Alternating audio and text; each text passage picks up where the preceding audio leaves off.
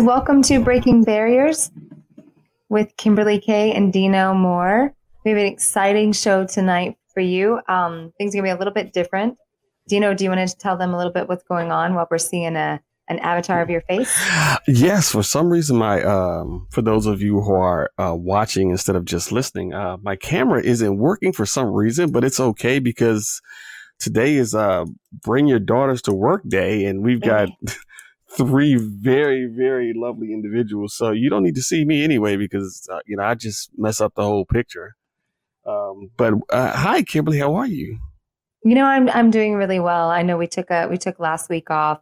I was dealing with some some health issues, but it was really great. Just a good example of self care and just knowing when to take a break so that you can come back refreshed. So I'm excited to talk about things today. Super excited to get to know more of your daughter and also my daughter. We've had a lot of personal talks. So just to be able to um, have them here is really special. Uh, I love that you called it "Bring Your Daughter to Work Day." That was I, I love that type. I love that phrase.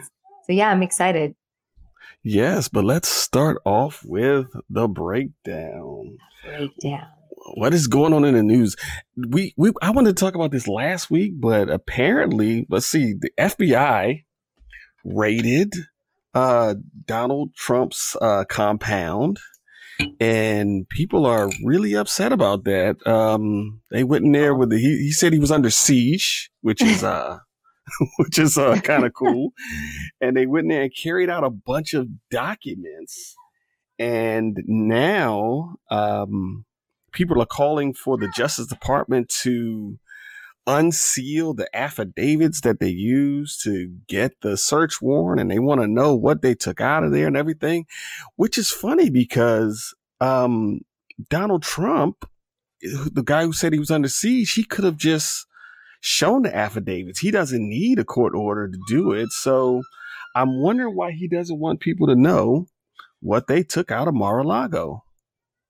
I mean, if we if we took anything from back when he didn't want to show his taxes, um, I think that anytime Donald Trump doesn't want to be forthcoming with something, I think that should tell us a lot. Um, anytime they take documents out, I mean, like if someone came into my home right now, there's nothing here like absolutely nothing. You would you would be taking journals from like my diary when I was in 8th grade. Like there's nothing exciting to take. So the fact that they did take things I think speaks a lot. Um I don't know that we'll know exactly right now uh, for a little bit exactly to what extent um, they found things. Uh, but I do know it's it's really funny to me how when you said people, people are all upset. It's really interesting which people are upset everybody is like when you know when it's like the other side they're like if you don't have anything to hide why not, why care and then when it's Donald Trump it becomes like oh this is a breach of his privacy you know this is not right it, i just find the hypocrisy just constant it's a constant flow of like the kool-aid keeps flowing so Oh yeah, he eh, Donald Trump himself said like what was it like two years ago about someone being questioned by a committee. He said, "Yeah, if you're not if you're not guilty, why would anybody take the Fifth Amendment?" And now they're talking about him in his court case, and he says, "Yes, if I go there, I plan on taking the Fifth Amendment." But what? Wait, what? You know, put you in some you know, weird spaces. They also like the spin that goes on in these situations is is just wild because I know that when I was doing my research on it, I did a Google search. The first thing that popped up, first thing, is FBI, Justice Department. Um, ra- the raid on Donald Trump uh, shows that the FBI and Justice, Depart- Justice Department want to decide who can be our president. Like, how do you go from you're being investigated to now the FBI is trying to decide who our president is? and that's Fox News, of course. That's that's what I saw. Of um, course. Um, so yeah, pretty interesting the way that the headlines spin everything right now. I mean, I almost feel like he gets to like write his own show almost still. We're still Mhm. watching the reality show that is Donald Trump, um, even though he's been fired.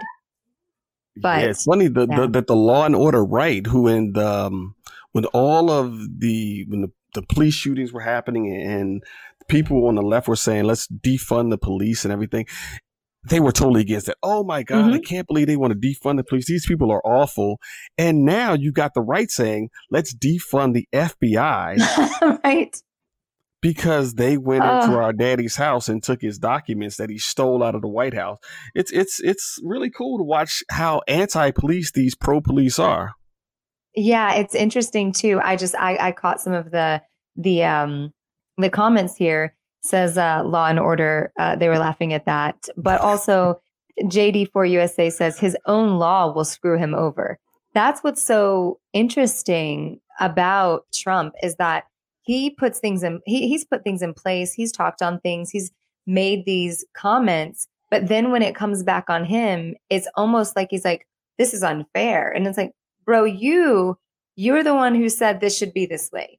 You're the one who is talking that certain things should be a certain way. And then in the end when it's turned against you very very different. It's almost like uh, when parents say do as i say not as i do uh, i feel that he's kind of like the that kind of person like no no no the rules don't rules don't apply to, to me you need to do different and he has a very uh, skewed i think version on that i mean to be serious here um I think there's even more going on when we have um, threats to you know people that are in our our justice system. I, I read um, I, I don't even remember like where it was. Um, one one of the newspapers uh, publications, news publications, said that um, the judge that or like ordered that warrant was facing death threats.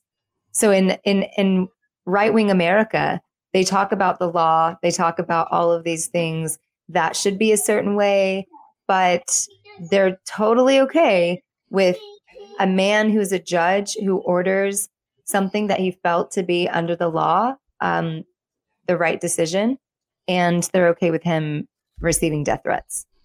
It- It's Yes. it's really bizarre at this point how they don't see the cognitive dissonance, they don't see the hypocrisy, but I mean, we're used to it by now, I think. So Yeah. In Finland, apparently Finland Oh. enacted a a ban on Mhm. Russian citizens entering their country. And the individual who put that in place, Kim, I know you know more about it than me. Uh, her name is. are you Put you on the asking? spot, I know. Uh, yeah, I, I'm trying to think of what her name is. The uh, Oh yeah. Okay. Yeah. So I yeah, I'm so excited we're doing this. So basically earlier today, um, I was scrolling something and I saw Sanna Marin or Marin, depending on how people pronounce it. So Sanna Marin um, is the prime minister of Finland. So she Mhm. enacted um, like she she put something in effect a travel that- ban for a Russia. tra- yeah, the travel ban for Russians and also like the visas and wait times and different things that they have to go through and make life a little bit trickier. I did see different. I'm going to talk to two points here. Um, one is the per- the the political side, which people were saying, you know, if you alienate the Russian people, it's only going to make it worse. Okay, we've we've seen that placating people does not work. So if you show the Russian people, this is going to affect your lives. Basically, what she said was there is war going on in Europe. There are people being No. displaced. And Russians are getting, the Russian people are getting to live their lives as if their government is doing nothing and acting like the nothing is happening. So, in order to show them a little bit of like, you know, life can be a little tricky for you as well, they um, are one of those people. They, they she wanted to be one of those people that shows like your life can be affected as well. We can't do exactly. We're not going to, you know, Finland's not going to bomb your country. We're not going to kill your citizens, but we are going to show that this is our small act of defiance against what's going on. Interestingly enough, that political side, I, I think it is a good choice to show Russians like your government is putting you in these places. They can make that choice on their own. But what I found to be interesting was as I was looking this up on Twitter, more people were concerned with her going to a party at a private home, dancing like any of us do. I dance in my living room. My daughter's going to be on here soon. She sees me dance around the house. We have joking fun, and they're all like, this is not how political leaders act. Can you imagine the president of the United States um, dancing and at a party acting like a TikToker? I mean, I can imagine a lot of things that presidents do buy prostitutes, have uh, relations with interns. So, I mean, I, I'm fine as long as she was at a party having fun. She, the fact that she had to explain herself and say, I didn't have any, I didn't do any drugs at the party. We were just dancing. Um, I think that I just think that was just so annoying for me as a woman that she made this choice as a political leader and there and people are more focused on her being at a party dancing. Yeah, it's I mean our lawmakers do have personal lives.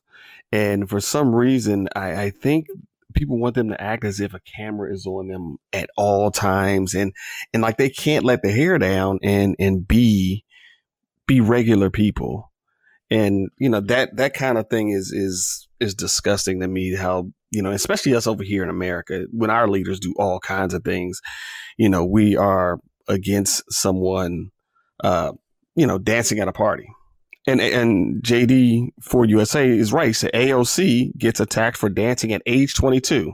Mm-hmm. And but Trump needs no such defense. He Trump can say, you know, of course, what he said during the election. I like to grab women by the crotch. Exactly. Yep. And that's just locker room boys will be boys talk. It's it's it's very interesting. Yeah, and you know, one of the things is it, it's just all deflection it's another way to make women look silly, to to make women look like not as professional. So she made a decision that was a political decision. Let's go and put this video out so she looks less serious. And I, I loved one comment. I wish I could find it. I lost it. But one Twitter user, um, if, if someone finds it, please, you know, send it to me and I will credit them. But they said, um, wow, like I, I love seeing that, you know, she has the balance of that work life balance, you know? And also, she had a camera. She knew the camera was there. It's not like she was trying to hide anything. She wasn't caught. She's dancing, mm-hmm. looking at the camera. So she she wasn't looking at it from a perspective of like I'm doing something terrible. It's just it's another way that certain men and and let's not get into all men, certain men in certain positions of political parties like to discount. AOC is a great example women do this too. So I don't want to say men, let's say men and women of a certain um, belief system. Anytime something comes up that is political and a leader of a great, who's got a, you know, she's got a great country going on with their, with the way that, I mean, they're not perfect either. I'm not saying it, their system works for everyone. We are larger. We do have a different system over in the US. So, so I can't say let's be exactly like them, but it's working for them. And someone said, I mean, Finland's super happy so if at the end of the day she needs to do some dancing and then, you know, show up to work on Monday and, you know, put some things into effect so that Russians can't travel as easily, I'm all for it. And I thought that was, you know, really, I thought that was good truth because she's not doing something like what you said. She's not saying grab her by the and um, mm, yes. buying prostitutes. And, and we don't know if there's any closets in people's, uh, any skeletons in anyone's closet. But just based on what we're seeing, it just seems very pointed, very guarded, and very manipulative. Definitely. This uh, this next story can be a bit triggering. Um, so I want you know to put out a disclaimer that um, it can be. Uh, in South Carolina, a lawmaker uh, by the name of Neil Collins is regretting his decision to vote on the six week abortion ban in his state. At the time, uh, Roe versus Wade was in um, in effect, and he said he voted on it for symbolic reasons. Um, he was against it for symbolic reasons, not knowing the real life consequences it would have once this thing came into effect. Well, it's now in effect in his state. And he spoke with a doctor in his um, district just recently who told him a story about a 19 year old young lady who had who was pregnant with a baby, and if I believe she was something like 19 weeks pregnant, and um, she came into the emergency room. The teen's water broke at 15 weeks into her pregnancy, and the fetus was non-viable. Um, Collins said the, um, he was told by the doctor the the fetus couldn't be extracted since the heartbeat could be detected. So the hospital's lawyers told him he couldn't do the abortion. So they had one of two choices. Either admit her to the hospital and wait till the heart stopped beating or send her home. Mm-hmm. The lawyers there suggested that he send this girl home. And the doctor said, so here's what's going to happen. She is going, that, that fetus is going to come out in the toilet or something like that and be tr- totally traumatizing to this girl. He said, and he, what he, his actual words was, first, she's going to pass this fetus in the toilet. Mm-hmm. She's going to have to deal with that on her own. At, after that, she could have several medical problems and may not be able to make it to the hospital. She could bleed out, eh, or she could get sepsis if she stayed at home and die. Yeah, she can. After this happens. I mean, there's a pretty high chance. Any any any chance beyond one percent is a high chance. There's like a ten percent chance she will lose her uterus, which means that any hopes of future children is out. Um, as someone who was close to sepsis myself, within 15 minutes, if I didn't make it to the hospital, I, I would have been in bad shape. Uh, uh about 2013, that's not something easily done, uh, taken care of. You, you don't just take some antibiotics at home. Like you need to get to the hospital quickly. She may not know when that happens. It could set in at any time. The again, the trauma that you're you're talking about. Um, as someone who's had two ectopic pregnancies and had to, um, you know, take uh, uh like the meds to make that um, that uh, choice to have my body. It was in the tube, so it wasn't going to be a viable pregnancy anyway. Still had a lot of trauma and like issues around that, even though I had my tubes tied and, you know, have my own two children.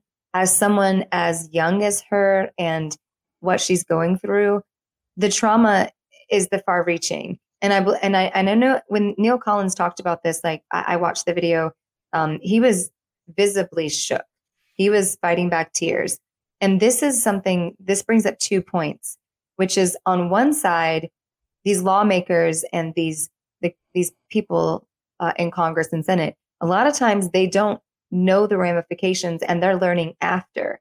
Like, totally don't care, don't fully know what they're voting on, don't understand, um, which brings up the, the question should they have to talk to people that this affects? Should they have to see what women go through? And then on the other side, I think it speaks to sometimes we believe that everybody on the other side of what we don't believe or don't agree with are just heartless, right? But this is a very real uh, perspective where we are seeing someone on the other side who made a decision and has the courage enough right now to stand up and say, I made the wrong choice.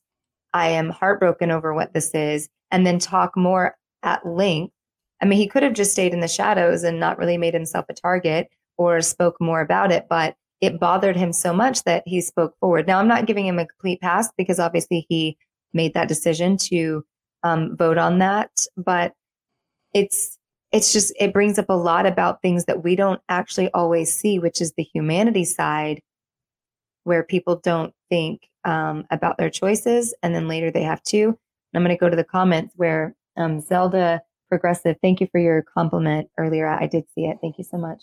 Um, think about that. The hospital putting there's legal liability, money over a woman. We have women have no meaning. Guns have more rights than we do. It's appalling. And then um, Shy Guy says, shaking my head. So, I mean, I think basically. Yeah, JD what, said he'll be voted out of office for having a soul. Oh, yeah, I missed that for sure. Absolutely. And that, I mean, that's, that's, I think that's something he knew he was going to have to take a risk on and he, he chose to do that. Um, but I think in my, in regards to that, as sad as it will be, I think what really helped me uh, in seeing that was to say, I do have a little, I do have a little hope that there are people that may be able to change their minds, even if after the fact. But maybe we will see some people start to think before they make the choices. I, am not sure. I'm always a sort of a realistic, optimistic type person, but mm-hmm. um, at least I did feel a little bit of an optimistic view of like some people are able to at least see it. I mean, it's too late for this young lady. It's too late for the law, but um, maybe people going forth will see him and say, I don't know that I want to fit into that category. I don't know that I want to carry that on my shoulders. And maybe they'll make that choice for themselves going forward. I mean, we can only hope. Yes, yes. And that's the breakdown uh, for this week. Thank you so very much. Um, and we can get into uh, what we're going to get into just now. Um, we're breaking barriers this week, the LGBTQ community. Yeah and we're breaking also we, we're breaking some generational barriers because we've got uh gen z is in that is that the is are we at z now or we at what are we at now? Gen right? z. not... yeah gen z. I'm gen x. Uh, my boyfriend and partner sinjin's millennial and then my daughter which we'll meet in a second. I believe your daughter is gen z. So pretty interesting that we're already there. I'm like wow we made it to gen z already. But yeah really yes. excited and honored to have both of them on tonight. Yeah and I, i'd like to i'd like to call this um everything you wanted to know, but, but were afraid to ask because you know I, I and consider me absolutely ignorant. Let me let's be honest. I, I'm I'm I'm Gen X myself, and I'm at 50 years old. There's so much I don't know, right? And and it's it's funny. I I having people from the LGBT community in my family. I still don't consider myself what you would call a um an ally and I'll say, and, and it's because of this, I'm a live and let live guy. Like I, I don't bother people that don't bother me. Right. I don't care who they date, who you love. Do your thing. So, so I'm I'm not out there actively fighting for their rights. So I can't say that mm-hmm. I'm a mm-hmm. true ally. Um, you probably are more of an ally than I am. Um, so, but I there's so much I don't know. Yeah, same for me. You know, I I, w- I would have thought that I was more of an ally until my daughter.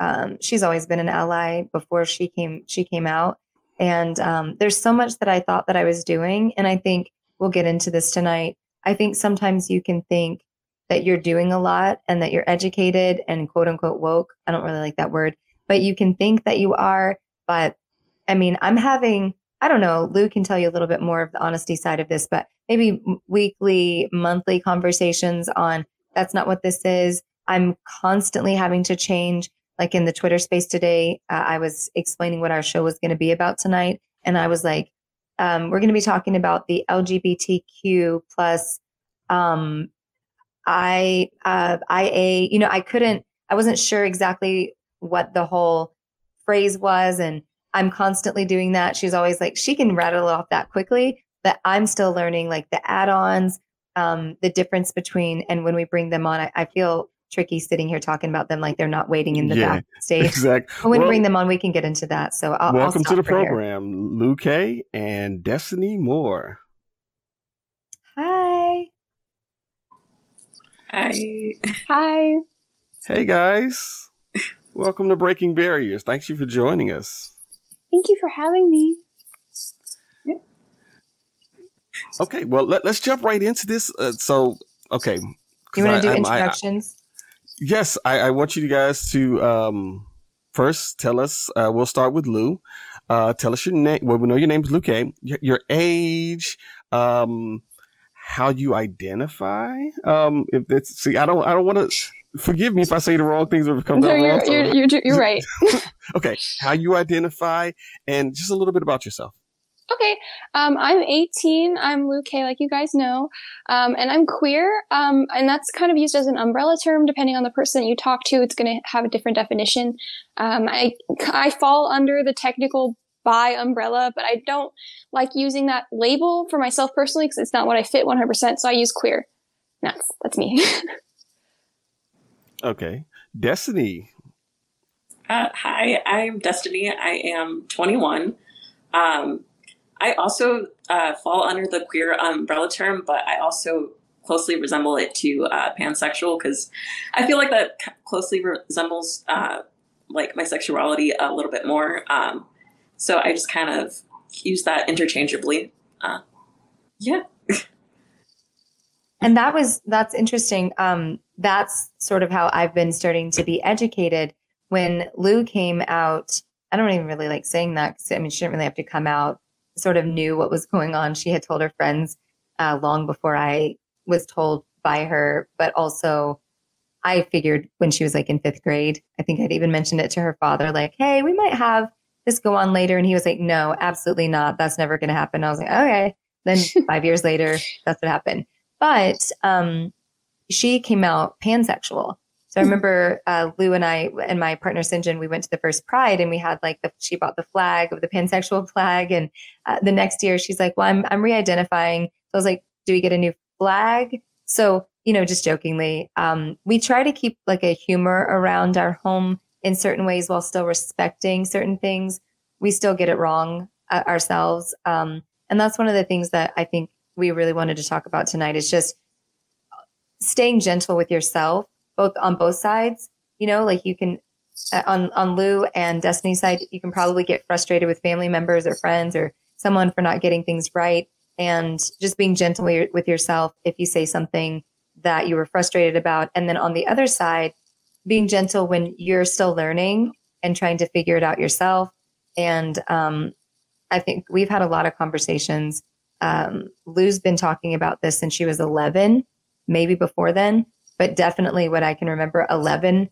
And then when she got Instagram, I started started to clue in because she had a lot of like LGBTQ plus uh, type uh, activism in her Instagram stories and feed. And I was like, she's really, really active, like being an activist for this. Like she's really in it. So um, at that point, I started to kind of like just talk through my, have those talks with myself on if this becomes a thing, where do I stand? My sister is a part of the community. A lot of people that I'm friends with are. So it wasn't even a thing to me. I kind of felt, and I'm going to wrap my point here.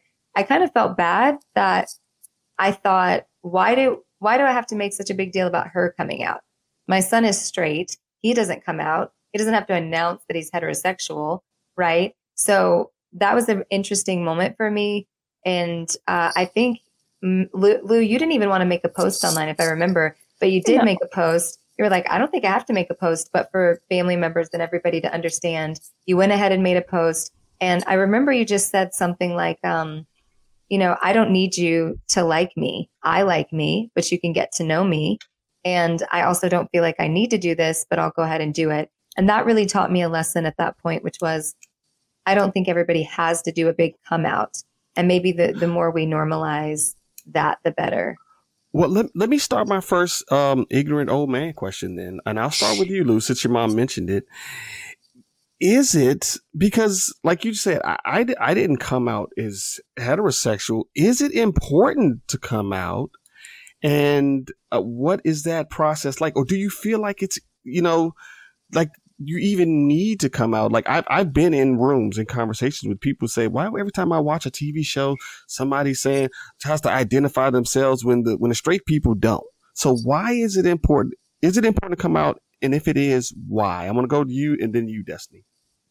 So I obviously don't speak for every person in the queer community, but um, something I think gets like kind of mixed up a lot is yes, I 100% agree. I don't think I should have to come out. I don't think I should have to tell anybody um, my label if straight people don't be like, hi, my name is XYZ and I'm straight. Like, they don't have to do that.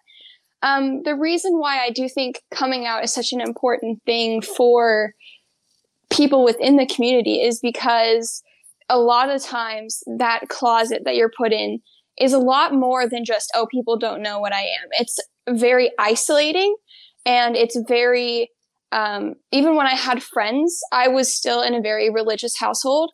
Um, and not mine. um, and I was still trying to figure out myself. And I, I, would be online, and people would be like, "Well, you can't know whether or not you like people when you're 12." But then, like my brother, who was 12, could like understand that he liked girls. And so I think the reason why coming out is so important is because we do live in a heteronormative society. We do live in a world where the natural assumption is that you are going to be straight. And you have to, it gets to that point where you just want to tell somebody. And the second you tell somebody, all those rocks come off your chest. And it's really important to do that because otherwise we have things like kids who are trans um, and even just LGBTQ kids in general have a higher risk for things like mental health issues. Um, and because of that, because we're locked in that closet. So talking to people about it and telling them is a form of coming out. And that's what's really important. But in a perfect world, we shouldn't. I don't think we should have to do that. Um, especially because in old societies and uh, old civilizations, they were totally okay with it. They were like, oh, I mean, this is just a normal thing. And so I don't think we should have to, but because we live in the world that we live in now, I think it's still important. So like if I came out to my mom and she was like, okay, I don't really care. Um, instead of being like, I'm proud of you for telling me, it's like, I'm, I'm glad you told me like that kind of stuff. That's the difference. You still want to support your kid and let them know that you support them and your family and friends, whoever might come out to you. Um, instead of just being like, well, you don't need to come out to me. It's totally fine. Like, I think I support you. Like, it's, it's a, a fine line because of the way we live in right now. The world hasn't changed and everybody's still going to assume you're straight. I hope that made sense.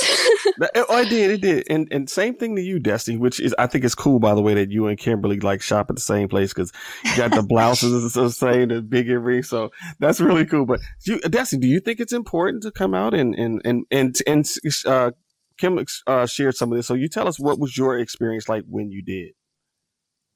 Um, personally, I I couldn't have said it any better than uh, Lou.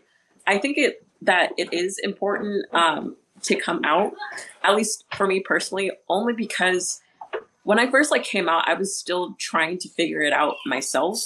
I really wanted to have like I like initially told my mother, and I was like, "Here's what's happening." Like I don't necessarily know what to do. And like, I wanted to come out be- so that we can have that open discussion without it being, you know, an initial shock. If I was just like, hey, I like women. And then she was just like, what? so I wanted to come out in discussion so that I could figure out what was happening uh, with myself and then have that open support system so that I might be able to live freely and be myself, uh, essentially. Yeah let me ask you guys something, and this this comes from this is old timey thinking. Um, people who are gay, it comes out of some kind of trauma. That something happened to them when they were young that made them hate men or hate women. It, is that have you heard, one? Have you heard that? And two, how would you address something like that? I go to you first, Destiny.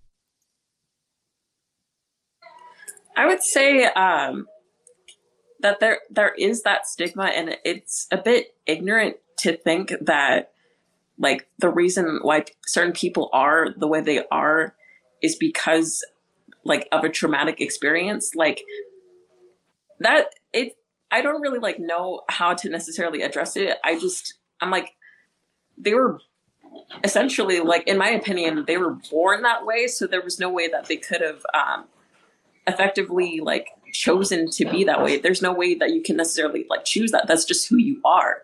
Now, um, does trauma and experiences have like like have an effect on um, who you choose to be with? Yeah, in my opinion, like the person, but not essential, like not their like being, like not. Um, I hope this ma- is making a bit of sense. Like, like the person uh, who they are, their personality, yeah, that may have an effect. But as far as whether that person is like like their gender or sexuality, you have no choice in that. There's no say in that. Help her out, Lou. What do you what do you think? What do you think? I mean, they said it pretty well. I mean, um, the thing is, people use that as kind of a way to be like, well, you picked it. Like you like there's no way. They use it to like kind of dismiss your opinion. But if you look, there's tons of queer kids, like kids. And when I say kid, I mean like eight, five, like five to eight. Like there are little kids who are like, mommy, I think I am this way. Um, and obviously, for the most part, they haven't faced something like that. Obviously, they could ha- face something horrible that had let lead them to like an aversion to a certain group of people. But to think that is just dismissive. Um, a lot of people don't seem to like it when you say, I was made how I am, because they don't, um, there's certain groups of people um, in certain religious groups that believe a certain way. And in their beliefs, there is one being who created everything. And then to say, well, I was created this way in their brain is saying, okay, that contradicts everything I believe in and challenges my beliefs because if you were born that way, that means that you were created that way and it wasn't a mistake because to them, their deity doesn't create mistakes. And I think people use that as an excuse to not challenge why their thinking is kind of afraid of hearing that kind of thing. I mean, obviously, like Destiny said, there are certain situations where people have had traumatic events happen to them and then they are less likely to be in relationships or something else with certain groups. That's fine. I mean, I have friends who've had things experienced with them and they no longer want to be near men anymore. That's totally okay and that's totally valid. But that doesn't mean every member of the LGBTQ community is the way they are because they face some sort of traumatic event. What is traumatic is having people tell you that or having people tell you that you're going to fa- face all these horrible things because of who you love. And that's something that's traumatizing, not whatever else they're trying to come up to kind of excuse their behaviors. Yeah, I I want to. It, it's and and f- forgive me, Kim, if if, if I'm dominating the questions because, like I said, I'm the ignorant old guy, and I know you're much more knowledgeable than I. No, but good. is is is gay? Because in my day, we called it sexual orientation. Is being gay or in the community is it about who you choose to have sex with, or is it something different? Because it seems to have morphed into something more. Lou, I'll go to you first. I mean, it's not, I mean, some of it, yes. Obviously, there's a reason why it's called a sexuality. Um, but there's also uh, people who I know who are biromantic and asexual, so it means that they would love to be in romantic relationships with anyone, like a, bo- a man or a woman or somebody else in between or neither. Um, but they don't want to necessarily have sex with them. And I don't necessarily think it's, you know, who you want to sleep with. It's who you want to love. Maybe somebody you want to sleep with. The LGBT community also includes people with different genders. And I just think it's more of if you fit into the category of the other box on the form with um, what people deem as like relationships with whether or not that's relationships with other people or your relationship with yourself and how people view you in terms of gender. Um, because no, like very short answer to answer your question. No, because there's more than just people who are attracted sexually that ha- are part of the community. Um, there's also asexuality and the ace, ace spectrum, and then there's also different sexualities that are only for romance. Um, and then, uh, like I said, LGBT community falls under a very much wider umbrella than just the um, sexual orientation and and you, Destiny, and and I think you and I had a conversation about this. It seems to be like when I look at somebody in I, back in my day when we said someone was gay, I looked at it like that's a guy that wants to be a girl, and if a girl was like, uh, she was lesbian, that's a girl that wants to be a guy. Is am I right on this, or was I what's or is or is being gay something totally different? Is this is this another gender kind of a thing? Um, I would say um, that the way that I kind of ha- would analyze it um, is like an analogy that I have is like a house theory. So there's a house. So who you choose, like who you want to be in your bed, that's sexuality. Who you want to be with in that house, like who you choose to be coupled up with, is romanticism. Like romantics, there's aromantic, heteromantic, biromantic. Like that's who you like who you are loving. And then gender in itself is like who you are in that house. So it's all different t- types of things like gender, sexuality, romanticism, all different things. Um, and sometimes they can correlate with each other. Some people like I've met plenty of uh, you know lesbian trans women, um, but them being trans has nothing to do with them being a lesbian. It's two different factors that like sometimes correlate, but it's not the same thing. I want to, and I think we, I mentioned this to you, but I want to mention it to the panel. I, I, I read a, an article about a woman who transitioned to be a man, but then she started dating men as a man, and it just confused me. I said, could she have just done that in the body she was born in? It it seemed I don't know, it, it seemed odd to me. Like, wow, she she she went from being a female to a male, but then dated males. And it it it just confused me and and a lot of things that you know that I, that I want to say it confuses me. And I, I like I say I always say it's their business but I was just thinking why? Why do that? Can can you help me out? So Dino I think well I'm I'm not going to speak for Lou and um, Destiny here so I'm just going to give my thought. I hear this all the time with people our age where this confusion thing comes up. And even myself you know, I want to be very candid. I have been confused. The reason I believe we are confused is because we were born of a society that looked a certain way. This is what we're used to. We're conditioned in our brain to think very superficial on the straight level, on this like one level. Where Destiny and Lou are, they're being born of society that is allowing more to be seen more to be talked about at an earlier age. Their their discussions are deeper, their understanding is deeper, more vast. So for me, I could used to maybe I would have used to have said that. Like, wh- why would that happen?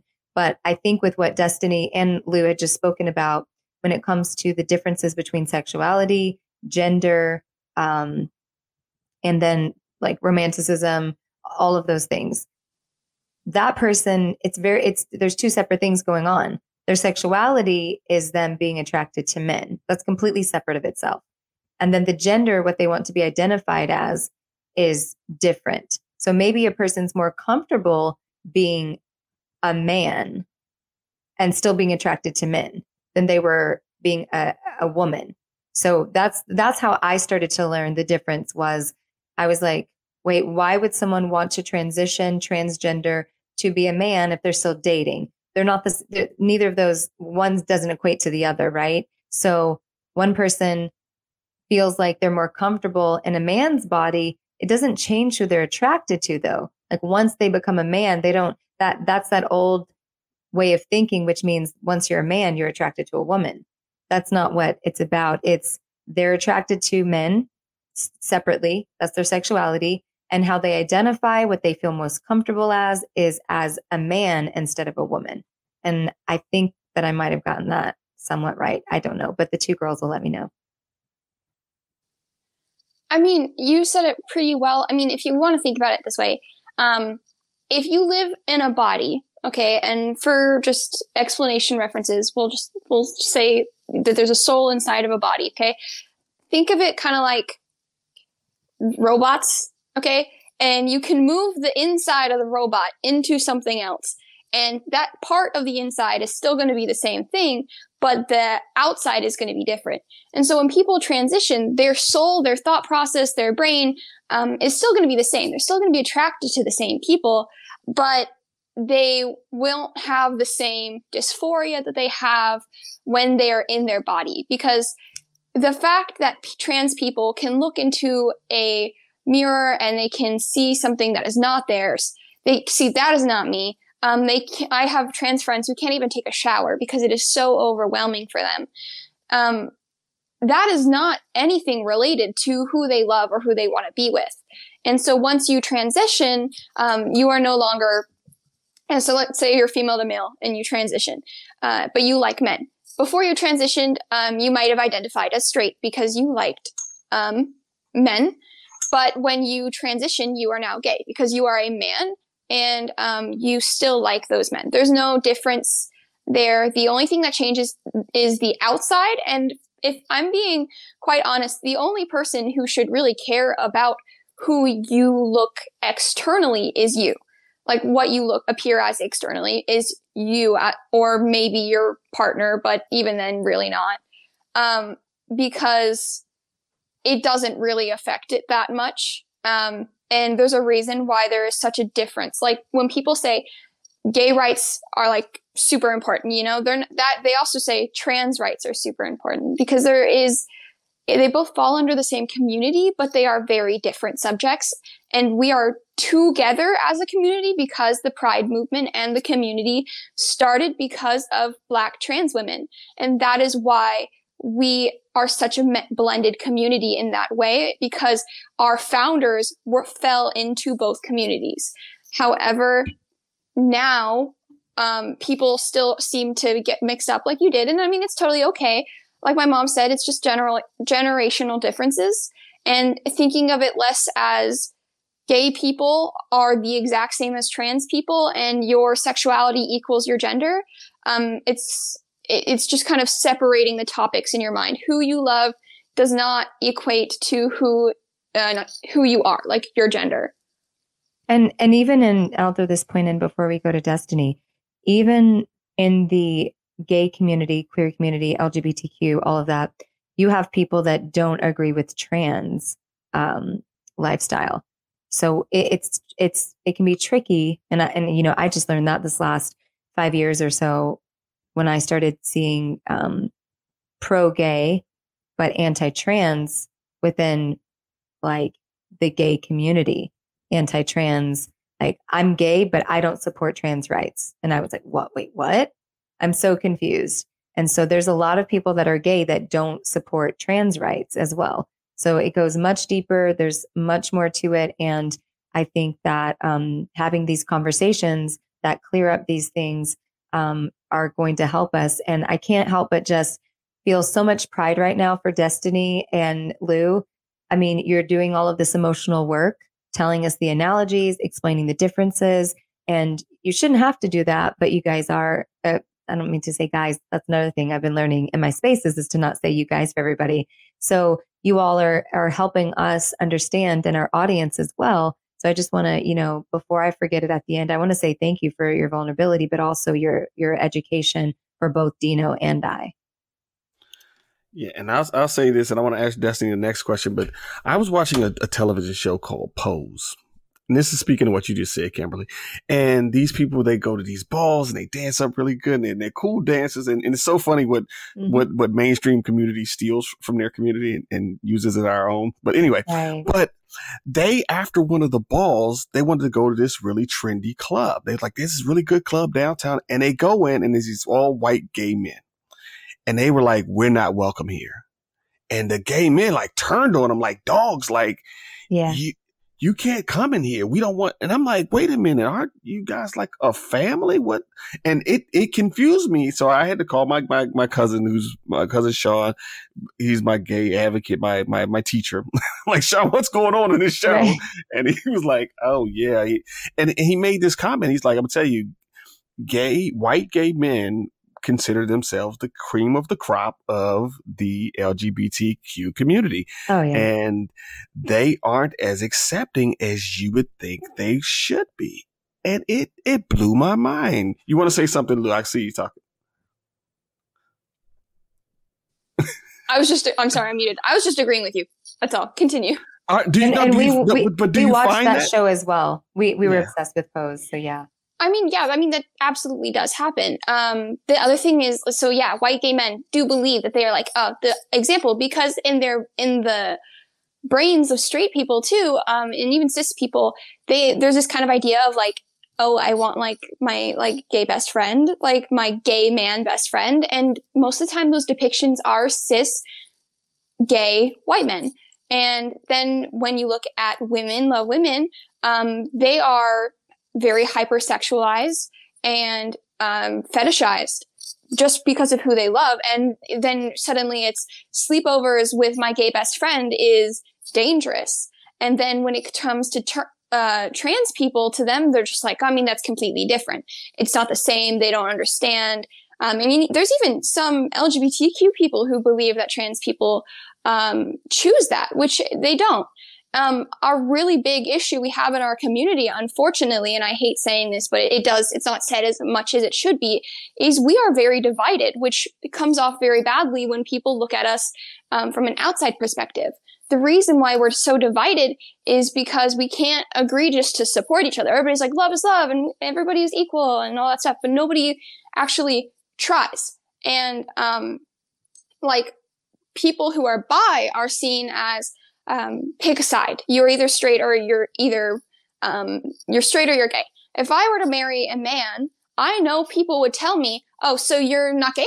Like, you're not queer because you married a man like no that that doesn't change the fact that i still like women and other people um, they just don't see that i mean even then the trans community sometimes get upset with non-binary people they decide that non-binary isn't an option um, they would prefer it just to be two sides and I think people don't like blending that, which again, I think it's disgusting because the pride community was started by trans women of color. There is no reason why you should be against those groups if the people who very much gave you those rights and started those Stonewall riots, which got the ball moving, if they're the people that you're hating on, because if you were to meet them now, they would absolutely put you in your place.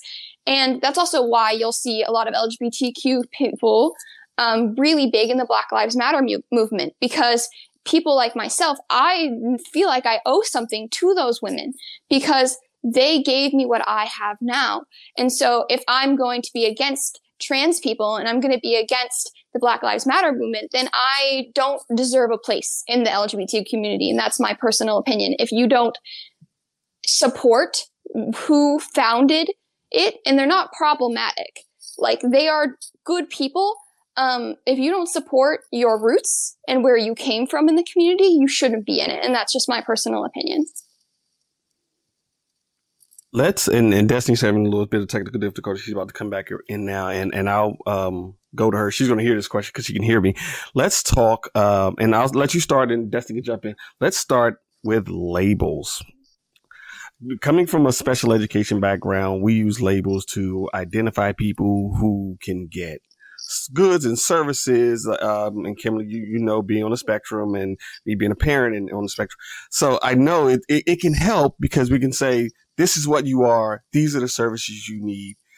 To you, how important is being labeled or do you because I heard Raven-Symoné come out like she's absolutely against labels like you know don't I'm just a person. I love who I love. Don't call me gay, queer, by any of that. I just do you think labels are important and um do you do you like being labeled? I think it depends on the person, obviously. Um there's um people who prefer to remain unlabeled and that's for various reasons whether or not that's comfortable for them or um, I recently followed somebody online where they uh, now identify as label uh, as unlabeled because they had a husband who recently transitioned from male to female and they didn't want to say they were like gay or anything because that's not what they identified personally as um, but they didn't want to say they were straight because they were dating a woman and so they decided to go with unlabeled everyone's choice is to decide what label. That is a choice. You can pick the label that you want because there are so many. The only thing that's not a choice, obviously, is being gay or trans. Like that's not a choice. Just wanted to clarify that. Um, but having a label is very dependent on the different person. So if somebody said, I don't have a label, I'd understand. The reason why I have a label though is because without a rock to stabilize your ship in a storm, you will go everywhere. And so when I didn't know my label and I didn't know who I was, it sent me into a spiral, which actually at the time was a stress that was, was a very stressful time. And, um, I don't know whether or not it was related, but during the most stressful time of me trying to figure out my uh, issues, I actually did end up having a seizure. And it was the, the only time I've had a seizure in the past however long I've, I remember. But, um, it's, was so stressful. It got to my mental health and my physical health. And when I had a label, I said, this is me. This is who I, I am. I know who I am because this is the my label. And there are people who necessarily don't need that. But if it's just nice to be able to call something, this is what I know I am because society doesn't let me just be myself. Because if you, for certain people, if you go without a label, they'll just assume you're straight or they'll just assume you're cis. And that's just kind of upsetting for a lot of LGBTQ people. Right. Uh, Destiny, um, what about you? Uh, labels. Uh, where do you stand on labels? Do you think they're important? Uh, do you like being labeled? How do you feel? As far as sexual, um, at least for me personally, uh, when it comes to label, sexuality is so fluid in itself that I've never necessarily needed needed a label. Um, like I've met plenty of people that have like said to like be la- labeled as like labeled as unlabeled. Uh, funny enough, um, because throughout my whole process of trying to figure out who I am, I've probably gone through a ton of uh, different types of labels like bisexuality, um, heteroflexible, uh, homoflexible at, at one point. So I would say for sexuality in itself, um, I don't really deem it to be that important, at least personally for myself. As long as I'm known as being not straight, then it's okay. But as far as gender in itself, gender is who people are, like who I am. So I feel like that needs a specific label in order to deem respect from other people and so that other people can respect who you are as an individual and so that you'll be able to have uh, more respectful conversations like i am a cisgendered woman. Like i was born a woman. I identify as a woman.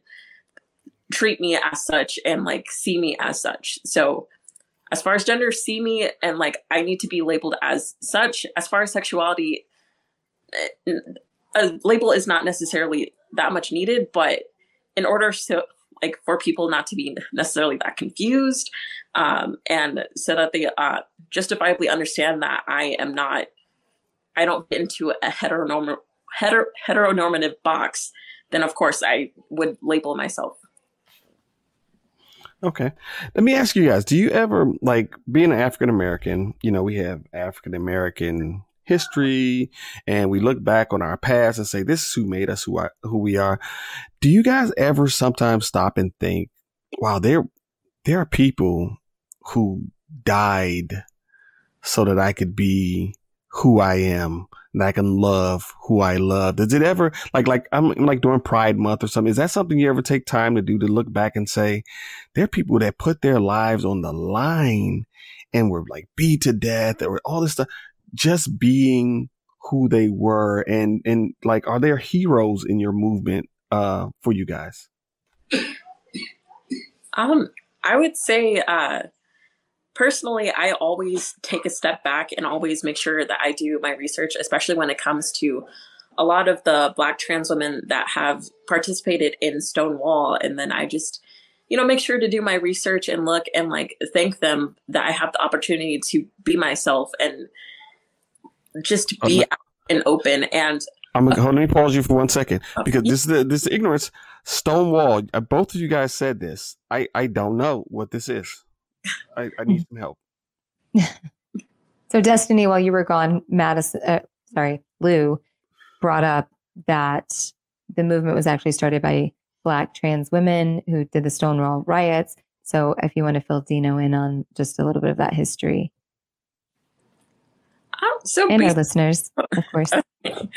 uh, so basically, Stonewall um, was I believe, a riot that was started because um, black trans women weren't necessarily able to, you know, go and be themselves. Um, they were always like shut out of bars. They were always separated from the community, um, especially by white uh, gay men. They were like, "We don't want you in our space.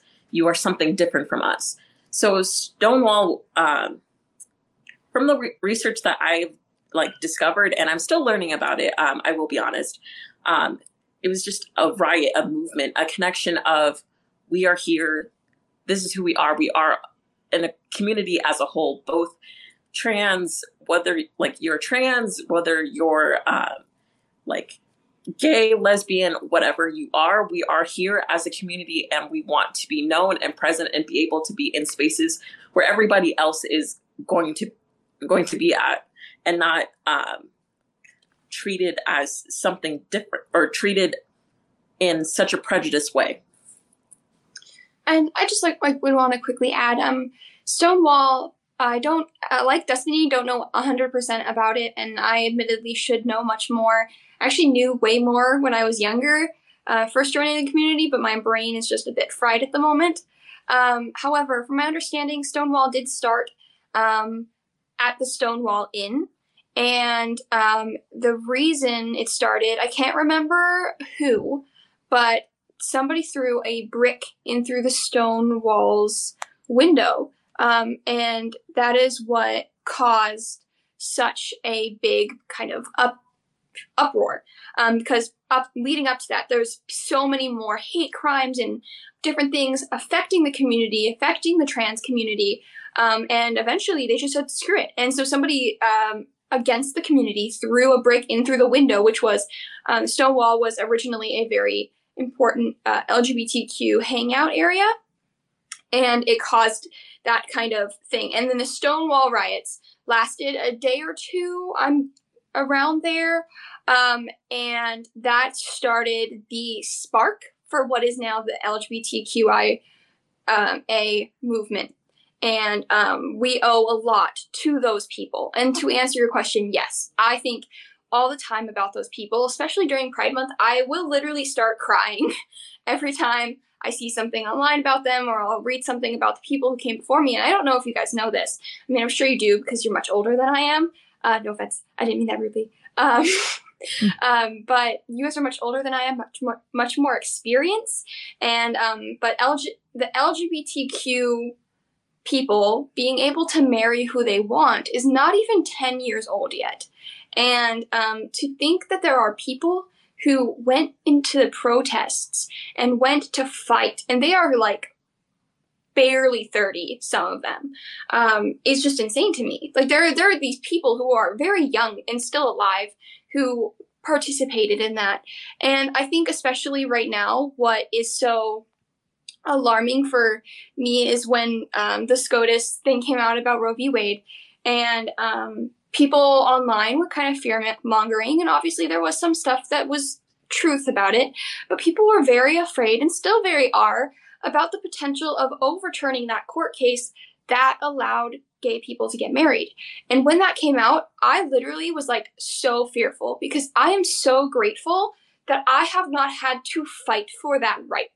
I am able to go to Pride because even though Pride started as a riot, now it is a celebration of the fact that you are here and you are being able to be seen. And so it very much it I am so grateful that I don't have to do that. And the thought that that might have to happen again and I might have to go out and fight for that again is terrifying to me, um, especially for somebody of my age. I am very scared to do that, but I will if necessary. And um, I mean, if somebody is not grateful for the foundation that we've been given, they are just. Um, just, sorry, I was reading a comment. Um, if people are not grateful for the things that they have been given, the foundation and the support that we have now, um, I just, they need to do more research. That's just clear, clear as day. Definitely. I'll, uh, Kim usually handles our, our comments, so I'll let her get to some of them and we'll address them because I know she she's good at doing that. Yeah. So just going to the comment section. Thanks every thanks everybody for being um, an interactive part. We love our audience at joining. So we're spanning quite a few different things going on here. Um, we've got uh, JD for USA that says the Black community has a lot of anti-gay sentiment. It was in full display in hip hop in the 80s and 90s. People suck. Period. Um, definitely wanted to point that out uh, just because I've got a lot of friends that have mentioned that over the years, and I just I didn't know that was a thing um, definitely know that hip hop has gotten away with a lot of sort of lyrics and things in regards to those uh, types of things. JD Forrest uh, yeah, JD4 USA also says novel idea. Just support the LGBTQ plus. Well, I added the plus community. They're people. Except um, Ezra Miller, FM. Not sure uh, what that means. And then Shy Guy says, um, and this is great to tie back. Uh, as you guys know, we are under an independent media umbrella of Dig on America. So we do have other shows that tie into some of the topics that we are talking about that they may have already covered some things. So there's some links that people are posting that tie back to some other shows. Shy Guy says the late show on Dig um, had a trans woman congressional can- candidate on last week for her she was upset because people are making her campaign only about her identity and ignoring her policy, which we do see a lot of, like what we said with Finland prime minister earlier. They're making it about her partying instead of her policies in which she's running her country as. The same thing with this candidate. Instead of um, focusing on what her policies are, the campaign is very much focused on what her identity is. So then we have Zelda, progressive, um, asking some questions and they went back and forth. Uh, we love when our community helps each other out. So thank you so much. And then DOA did a video on Stonewall, and it looks like someone posted a video there. And then we have um, this apostate saying hello, folks. So hi to you. Also, again, JD4 USA, always love when you're involved, uh, being a nice part of the community, saying hey back. And then um, just uh, this apostate says, How are things tonight? So I don't know if we want to move into the next thing, uh, but I'll quickly do a recap for anybody who's just joining us. What we've talked about tonight, and you'll definitely want to catch the replay both um, on YouTube and on the podcast. We did some sort of hot topics that break down talking about um, Donald Trump being raided by the FBI, how some people felt about that, being upset. We also dove into Finland's prime minister, um, Sama, Saman Marin, um, and just how she put some, uh, I guess, travel bans on Russians traveling. Um, so people are starting to focus a little bit more on her partying at a personal private party, like she's not a normal person. So we did a little breakdown about that. And then what we've been doing to catch you all up uh, for anybody who's just joining from Twitter, Facebook, Twitch, uh, YouTube, um, we have been talking with Destiny Moore, Dino's daughter, Lou K, my daughter. If you see the names match up, I, I love that. It's absolutely cute. Um, we've been talking as both Destiny and Lou are a part of the LGBTQ plus IA community, and Dino and myself would be considered more allies as their their parents and and also just friends. Um, and we've been really diving deep into what gender means, uh, sexuality, uh, the differences between you know being romantic, sexuality, uh, gender, how all of those are. Definitely catch the replay as Lou explains some things more in detail and Destiny used some great analogy in regards to um, a house and how you can determine the differences. Dino has played sort of the Gen X uh, question uh, seeker tonight uh, with a little bit of the confusion that uh, stands around some of these topics. So that brings us up to speed to where we are now. We talked a little bit about how, well, they talked a lot a bit about how the Stonewall riots started the movement for the LGBTQ plus and Pride, and how um, it's a little ironic that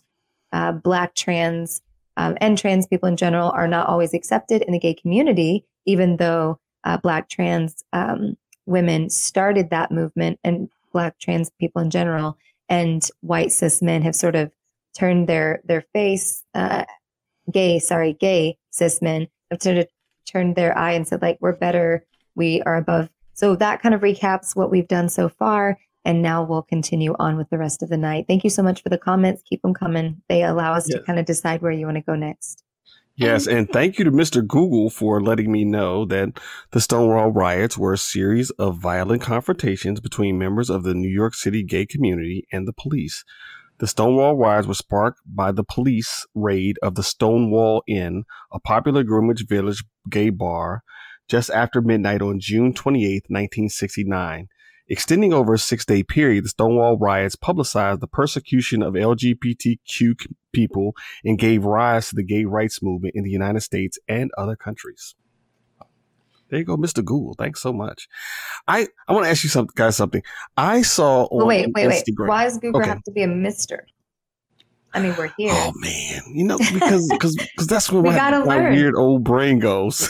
I know, me too. I was just. I just had to play with you there. I was like, Mister. I- I- yeah, and I, you know what though, it's it's and it's funny that you mentioned that because that's my default, and it's Yeah. it's It makes sense. it's it's how I was raised, and it's a weird thing. But I was I was on Instagram the other day, and I saw a woman. I follow um, people who are in the community, and she said, "I am definitely a U-Haul lesbian." So I googled this. okay, so maybe you guys can help me up out to with this. But this is a thing, apparently. Can you Uh. guys? Can, would you guys explain what that is? Actually, really quickly before we ta- talk about that, do you mind if I answer um, just two things that just kind of was said here? Um, so first of all, my mom commented earlier about Ezra Miller. Just quickly, so everybody reading kind of understands that user's comment. Um. Ezra Miller is a member of the LGBTQ community, um, but um, I believe they go by they them pronouns. Um, the reason why they are such a discourse within that community right now is they're wreaking absolute havoc around different United States areas, uh, committing many a crime. Uh, some assault, like some, uh, including assault and um, other things, which is why many LGBTQ commu- people don't support them, and I should hope nobody supports them. Uh, with a lot of alle- allegations coming out against that person. The other thing is with um, the cops at Pride mentioned. Um, one thing I think is really important to remember in the future is there is a rule at Pride parades called No Cops at Pride. Um, nobody wants a police officer at Pride because of how they were started. There was no support by the police. If honest, if I'm being honest, it was complete opposite. Um, and that's why there's no cops at Pride now. And um, actually, I believe it was Chicago, but that might be wrong. There was their Pride parade very recently, and when they had the police department walk in the Pride parade with these LGBTQ officers in their uniforms, the onlookers of the parade actually turned around and turned their backs to the police officers in the parade. I just thought that was very interesting, um, and I think it's. Uh, while it's sad that those community members were unable to be seen in their own parade, I do fully support the decision of the people who decided to turn their backs because those members in uniform should not be allowed in those areas, and that's why um, you'll also hear no cops at Pride because Stonewall was started that way. That's all just to clear that up. I am very sorry. Let's go back to the U-Haul lesbian thing. Go ahead, It's Destiny. You look like you want to say something. something. A U-Haul lesbian. Do you want me to explain what a U-Haul lesbian is, or do you like? For our listeners, that would be great. I, I don't even know what it is. When it, it, when it, it, it, it, it, people started laughing, I guess, so they knew. And I once again, I was left out.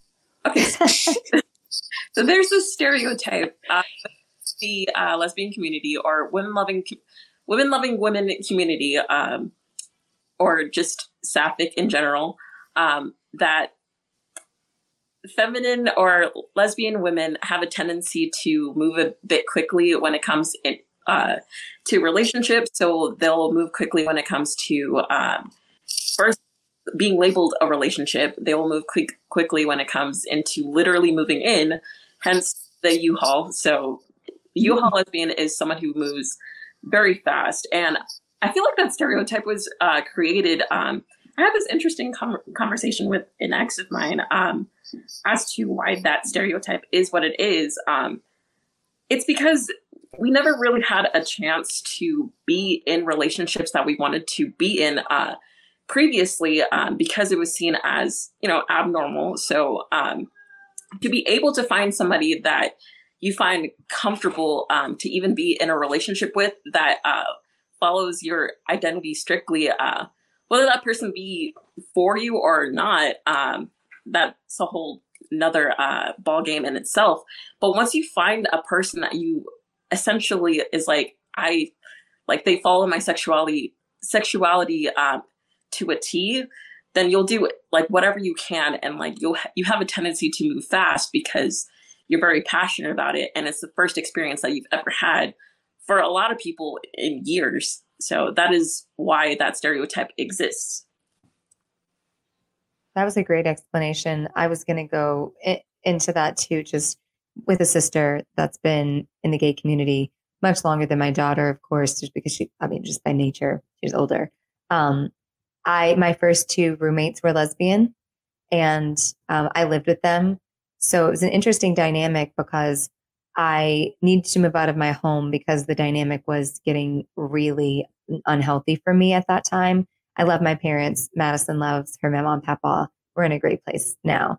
But where my dad was at that time was really tr- tricky. And so I moved out. I moved in with a woman that I became roommates with a woman who was married to a, a man at the time who worked with me um, at a pharmacy. And, um, you know, I, I got like sort of baptism by fire into the situation because I mean, I moved in, you know, this is like 1999, right? And um, I had an idea that my sister was probably in the community, but other than that, I didn't have a lot of engagement with anyone who was gay or lesbian, um, sorry, gay, lesbian, eh, pan, by anything. So I moved in with this friend of mine and everything's going normal. I thought we're just roommates, living with her and her husband. I'm doing my thing, she's doing her thing come home one day and she's like, So I'm moving out with, uh, I'm not going to use names, but I'm moving out with this woman. We'll call her Amy. Moving out with Amy. And I was like, Oh, or just, you know, you're, you're leaving um, Harry. And she was like, Yeah, I'm leaving Harry, getting a divorce, going to move in with Amy. And I was like, But Amy's lesbian, right? And she was dating this other woman that's how I knew her. She'd just been dating this other woman, like with only like a couple of months. And she's like, yeah, um, we're dating now and I'm a lesbian now. And that's what, that's exactly how she explained it. I'm a lesbian now. I'm dating Amy and you can come if you'd like, or you can stay here. And I was like, sexual assault survivor, don't really know this guy. I'll take my chance with the, the two lesbians that I barely know. So they're safer. So I moved in with them and I quickly was thrown into that community and learned so much and um, at that time, of course, now still learning, I learned so much at a young age of 18. Um, and it was interesting because in the short time that I lived there, sort of what Destiny's talking about, um, and Lou mentioned um, earlier about some other things to me, but I saw so many people that were dating each other's girlfriends, ex girlfriends, switching girlfriends um, in like a six month period. And what I observed um, was more just trying to find themselves. You know, it was their first time being accepted into a community. There was quite a few people that were, had come out as lesbian and, and gay in that community. And they were all just like figuring themselves out and sort of, it almost seemed like, you know, when people date at a younger age, maybe 15, 16, 17, they're just dating to kind of figure out who they may like that's what I watched. It wasn't necessarily that they felt like they were going to get married to these people immediately. It just seemed like they had been restrained for so long from living truly who they were that once they were open, they were able to truly express themselves. And um, they dated a bunch of people. And um, the two that I ended up living with, the two um, women, they ended up not together, uh, you know, eventually and then had had several partners after that. I still keep in touch with the woman that I moved out with on Facebook. Um, but she's in a very long term committed relationship, has gotten married now.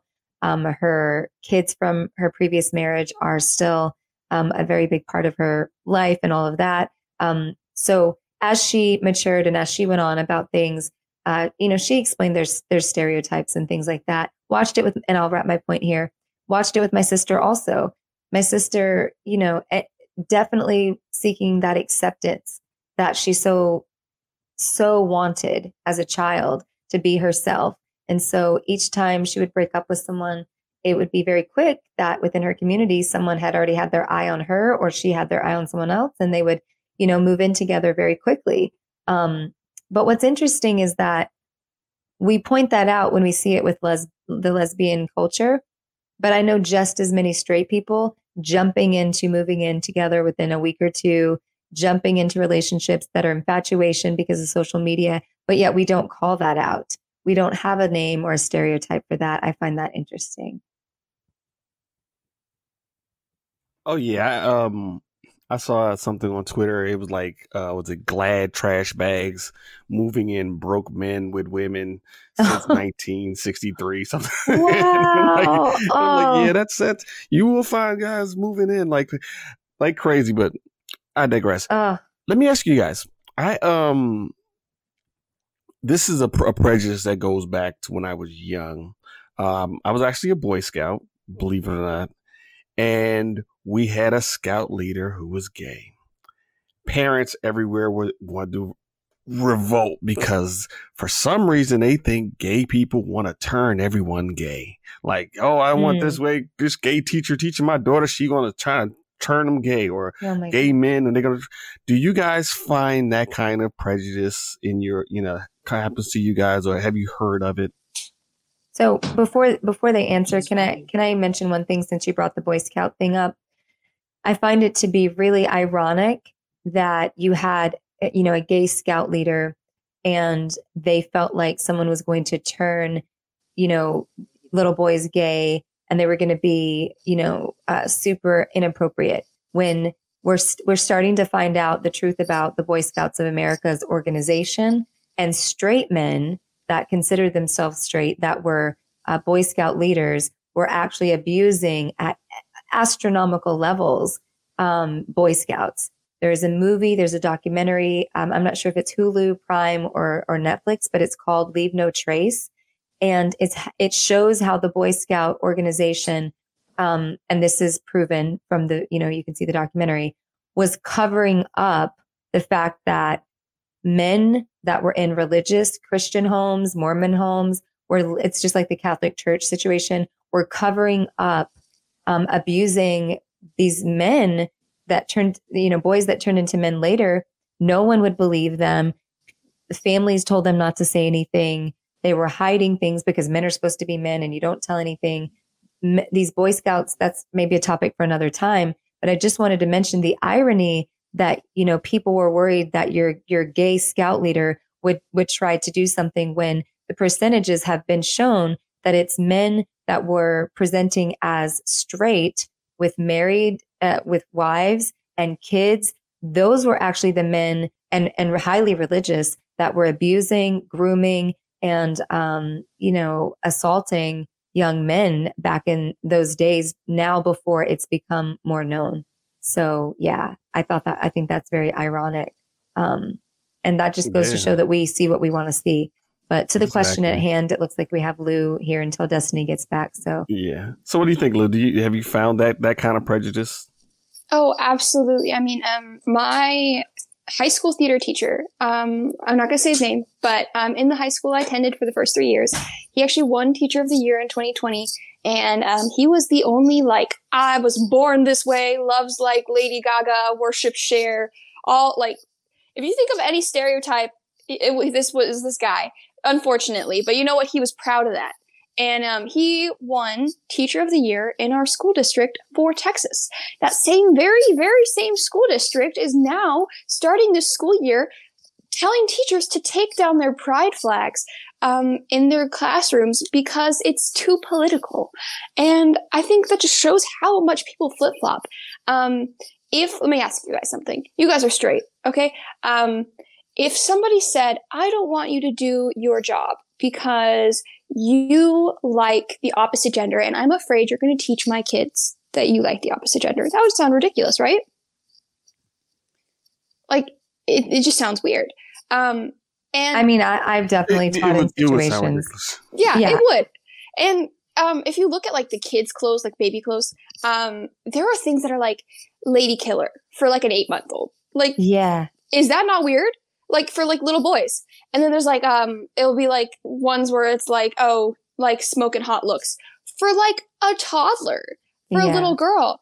And if anybody is sexualizing kids and these educational areas, it is going to be straight people because I don't know. I mean, obviously there might be some, but I don't know a single gay person who is like, I mean, you know what my job is? My mission in life to make other gay, straight people gay kids. I actually had a um, conversation with some family members recently about something I don't know enough about the topic that they were discussing, so I'm not even going to say it here because I, I don't know enough about it, whether or not it's true or legitimate or anything. Um, but we were talking about a certain situation in my uh, high schools, my graduating high school school district. Um, and they were just basically saying like, no, no, no, no. They're like allowing schools to like basically force kids to be trans. Like everybody just wants kids to be LGBTQ and like gay and trans now. Like they just want that to be like, no, no, I, most gay people are not going to be like, yeah, I am, you're kind of gross for being straight and you should be gay because it's better. Like most people aren't going to do that. Obviously there are some people who will because uh, there's extremes on every side.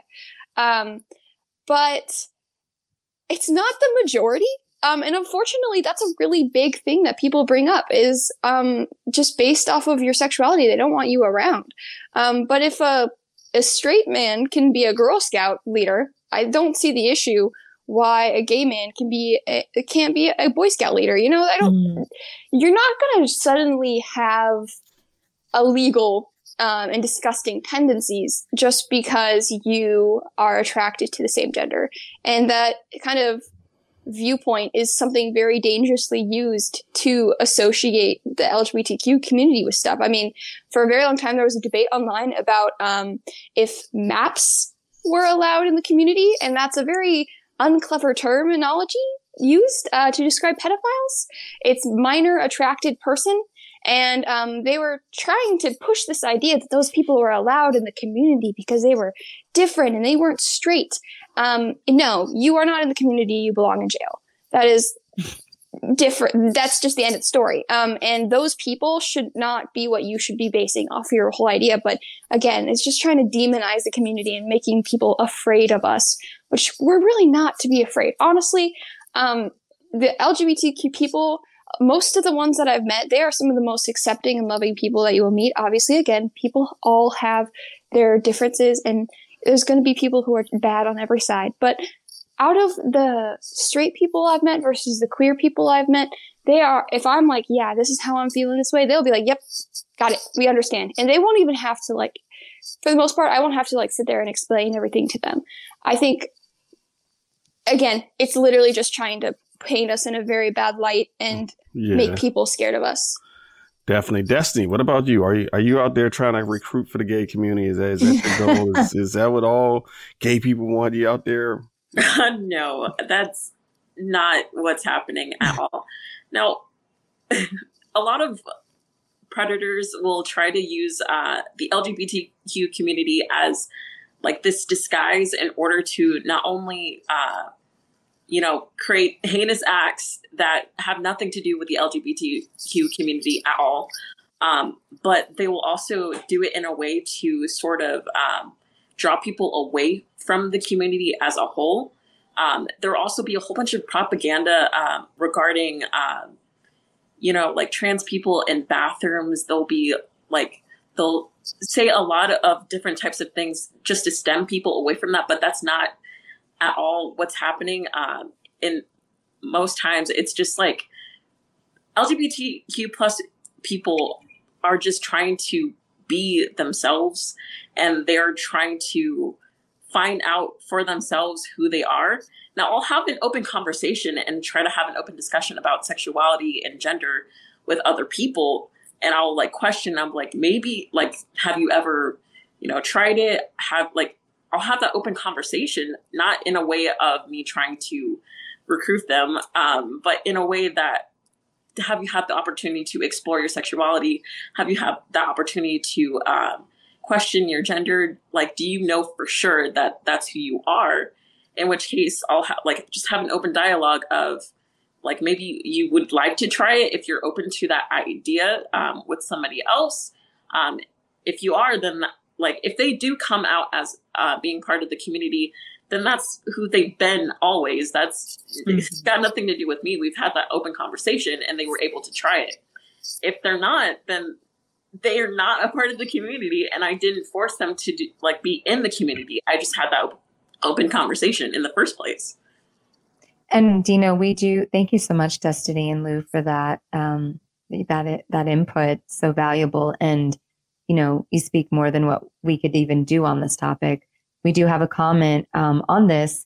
Shy Guy says, um, gay people grew up watching 99% straight stuff on TV, yet despite being indoctrinated to be straight, they are gay. So the idea that seeing gay people will make kids gay is dumb. So I think that's a great point, which is 99% of what society has shown us most of the last decades has been straight. So if there was this idea that in you know the indoctrination could be happening because someone has a gay teacher or a gay boy scout leader or gay people are having open conversations um, it just doesn't it doesn't track for me because honestly 99% like what shy guy in baco says is basically we've been watching all of this stuff everything's been straight and yet you still have people um, claiming that a trans bathroom might turn someone gay because of contact.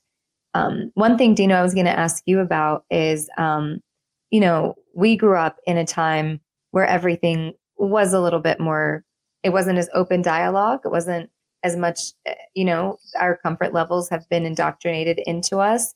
So as you go on this journey um, with destiny as your daughter and just being in communities and learning um, is there anything that has stuck out that has been uncomfortable to you at first that you had to adjust to like trans bathrooms or any like anything like that is there any you don't have to share of course but I've just been wondering, you've, you've had to ask us all the questions. Has there any, been anything that's been a big learning curve for you along this journey? Because we are older and we were used to things a certain way. Um, and I guess I would add like trans bathrooms or seeing people same sex kiss on TV for the first time, things like that. Uh, and I'll answer after that as well. My own answer in truth, being candid. Oh, okay. Um, you're gonna get me in trouble with this, but I, I am gonna speak absolute truth. Um, like I've I've had family members my whole life, aunts, cousins who were gay. I had a cousin who um who who came out as gay, and you know when he did, it's so funny looking at my little avatar beeping there. It's weird, but when he when he when he came out as gay, it's like duh. We we knew like when he was six, like he you know he's he's this way, and we used to call it effeminate he's effeminate. We, you know, we know he's not a football player. Okay. So there was that. What, and I know, here's the thing. I know representation is important. And you guys know I work in film. Mm-hmm. Seeing people kiss on screen and seeing sex scenes between same sex, it's a little uneasy for me. Okay. However, and I think I, I, mentioned this to Destiny as well. We were driving the other day in the car. I don't think sex scenes in movies move the, the needle of the story one, you know, one way or the other. I don't, I don't right. think they should be sex scenes in movies because it doesn't show that you love the person any more or less. But I'm so conditioned to seeing male female sex scenes, if there are any, that seeing the others, it seems like we're overcorrecting. Like, like it, it's being forced into stories that it doesn't fit in. It, it doesn't seem organic to me. And so that's me being absolutely honest. But like I said, I, I'm, and that's maybe because I'm not used to seeing it, or maybe we are trying because I think representation is important. And I think Absolutely. Hollywood's trying to self correct. But I do believe in in shows that I've watched recently that it's being shoved in either as a way to, to gain ratings or either and, and Destiny and I was riding in the car the other day, um, and like we were talking about Beyonce's new album. And I, I read a post by a guy that said, Hey Beyonce, love you, but we do know you're pandering to the gay community. Uh, as much representation as we can get, so we'll take it. So I see things like that. Is this person making this album for that community because and, and we were Destiny and I were saying like share and and and these if you if the, if the gay community loves you you're gonna be around forever. Right they're still saying I will survive. That's that's disco music. And, right. you know what I'm saying? So so is someone like Beyonce pandering to that community to get that that loyal fan base? I believe so. So those kind of things kind of are a little bit prickly for me. Oh, thank you so much for for you know just being so candid um, because that's what Breaking Barriers is about. Just want to remind people this is a place that we are trying to teach that we have to be comfortable with the uncomfortable conversations, and that means Dino and myself. So I'll answer as well. I don't know that I have an issue with um, the representation in Hollywood, even if they're overcorrecting. um, because I feel like it's due time for someone to to see more. So if even if they are overcorrecting, that's fine. I don't feel anything's being shoved down anyone's throat because if I if I watch a sex scene with heterosexuals, if gay people are having to watch that, they may be uncomfortable. That could be considered shoving that down their throats. So I don't really see that exactly the same, but I definitely get your point. Um, absolutely on the Beyonce thing, it's something that I talk about in marketing, PR all the time, trends, what people tend to go for. Um, so I, I, think that that could be a part of that. Um, but to dive more personally, so that you're not out on a limb here by yourself, I know that the first time I saw two women kiss, it did not bother me. It didn't affect me at all. Nothing. I just was like, ah, gay. It's fine. I will say, and I don't feel this way now, but I will say the first time that I saw a sex scene with two men, there was a visceral discomfort in my body and my mind. And I want to bring this up because this is what I've heard Christian straight women, Christian straight men tell me as this is how I know it's wrong because God's telling me, because I'm feeling intuitively that it's wrong. No, honey, that is just you have been used to a certain thing for so long. It's it's it's just like if you lived your entire life in one town and then you moved like you lived in a town of 100 people. You knew exactly where everything was. You knew who your postman was. You knew who your um, banker was, and then you moved to New York City, you would have a visceral anxiety. You wouldn't know where you were. You'd feel uncomfortable. That wouldn't be God telling you you need to leave. That would mean, okay, this is new, not what I'm used to. Let me understand it. Let me figure out if this is, you know, um, a voice of God or if this is just a discomfort because I'm used to something else. So for me, when I saw same sex when it came to men in a scene on TV, very uncomfortable. So I want to, you know, admit that. If I, someone wants to cancel culture me on that, we can have a conversation. That was just a human moment. But as time has gone on and I've had the conversations with myself, I don't mean conversations with other people because we have to get very honest about the conversations we have with ourselves. So not only are Dino and I asking you to have to, to get comfortable with being uncomfortable with the conversations in society, in communities, in your families. But we're also asking you to get comfortable with being uncomfortable with the self talk you have with yourself. So as I unpacked that dialogue in my head of why are you okay with women having and I've I've made I've had this conversation with some of my friends and they're like maybe you're gay that's why you were fine watching women um that wasn't it what it really was is it was women are more fetishized. Lipstick lesbian was a stereotype for a while, where if you had two women on a TV show that were pretty, looked a certain way, it was acceptable. Like if they look a certain way, it's like, oh, they're gay. That's acceptable. And so I think being in the community that I was in, I was already used to women. And so it was just normal. I was not used to that sort of being you know, up close and personal in a show in Hollywood, in TV. And so it was a new experience, and my body had to adjust to what my mind was saying. So I had to change the dialogue within my own mind. I had to unlearn, unpack, and unlearn, then reprogram. So that's really where it comes down to. It can seem very daunting to try to get all of the, the terms right, to try to get it all right, you know, both within race relations, um, and gay community and spirituality. There's so many different things that can be tricky. But if we are comfortable with being uncomfortable with ourselves for a moment and having those internal dialogue conversations, where is this discomfort coming from? Then we may not be so quick to throw a disguise of, well, it's my religion. My religion doesn't allow me to accept you. My religion doesn't allow me to accept my son or daughter. My religion doesn't allow me to allow women to have rights to their bodies. My religion doesn't allow me to um, let you believe whatever you want to. So that's what I feel changed for me was having to face my own um, biases and maybe I'm not sure if it's called bigot, bigot, bigoted thoughts. I'm not sure what they are, but I definitely realized I grew up a certain way. That was what was comfortable. And seeing something that's uncomfortable is where it's at because I won't, I can't get behind the argument that Hollywood putting more gay scenes in things is not right because we've seen for decades straight sex in movies.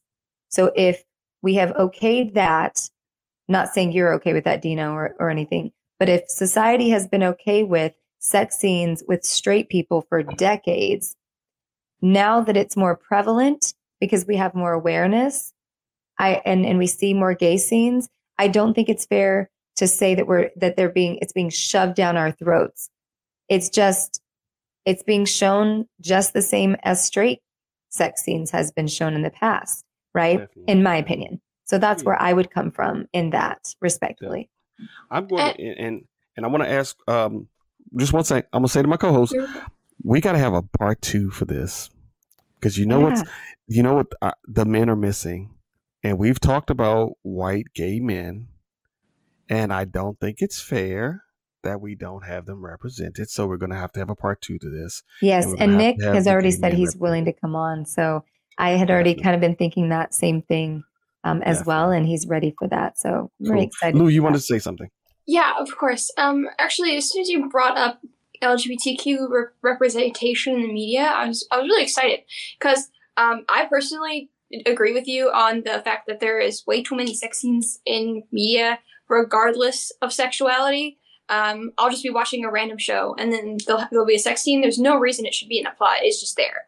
um, uh, there are certain shows where obviously it, it's important to the plot, whatever.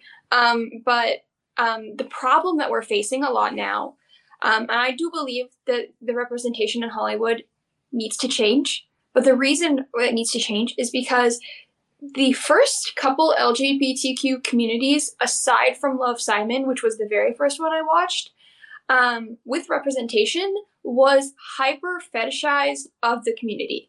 And so I was like, oh my gosh, I'm so excited. There's a new movie with people like me in it. And then I go see it, and it's almost exclusively about them sleeping together. And I was really like, this is disgusting. And it's not made for the gaze of an LGBTQ person, it's made for the gaze of the people who fetishize us. And that's where the representation needs to change. We need more representation, um, but we don't need it in that way. And my mom can tell you, and her partner, my brother can tell you, as soon as I find a new gay show, I will literally be like, okay, guys, uh, family movie night. Um, I will make them watch it. I don't care about what they care about. I'm like, we're watching this because I'm excited about it because there's not many out there that are not just fetishizing us and making us into. For, sorry for I don't know if I'm allowed to say this, so I'm not actually going to say it. Um, but making us into adult films without plot, um, which is just not what I want in terms of representation. Um, a really great show that came out um, was um, Our Flag Means Death. I love it. It's a pirate show. It's gay pirates. If you know anything about the LGBTQ community, you know that there's a joke about bi pirates. It was so great. I loved it. I thought it was so funny. Um, and that show portrayed representation in the most perfect way. I have, if anybody is like, how do I represent LGBTQ people in media? That is the number one show I would recommend is Our Flag Means Death. I think it's on HBO. The reason for that is because they have a non-binary character who doesn't ever come out. It's played by a non-binary actor, the character is, and um, they basically are just they, for lack of better terms, there's just a character who just like somebody was like, "Are you a man or a woman?" And he, the person was like, "I don't know," and just like they moved on, and that's a good representation because then everybody used he, she, and they for that character for the rest of the show. Um, there was also very good representation of um, women love women and men love women. It was great, um, and it, none of it was fetishized. Um, you guys mentioned kissing a lot, and um, I think that when a straight couple kisses in like a rom com or a little romantic show, that's completely fine. Everybody sees that. I mean, it's not as long as it's not like tongues down each other's throats. Like for the most part, it's okay. Um, and I think it's the exact same with um, LGBTQ re- relationships. Um, if it's just like kissing, I don't see the problem with it. I don't like sex scenes in general in movies. That's why uh, I'm not. I don't, regardless if they're straight or not. Um, but um, that show was just perfect because there was they showed the perfect form of representation, and that is not making the entire show about pride and I'm so proud to be out and gay, um, which is totally fine. Those shows are important. Um, but the other aspect of it is shows like that would just show it as completely normal. And there's nothing that is setting them apart. They are 100% equal. And I just love that. I love that show to death. And representation matters because little kids, there are always going to be straight kids and there's always going to be straight media. But there's also always going to be gay kids, and if there's no gay media that they can look at or trans media that they can look at, they are stuck feeling like they're outside of the box and they are some kind of other group. And I freaking sobbed when I watched um, Love Simon, and that's why representation is so important because you have to be able to see yourself in what you're doing.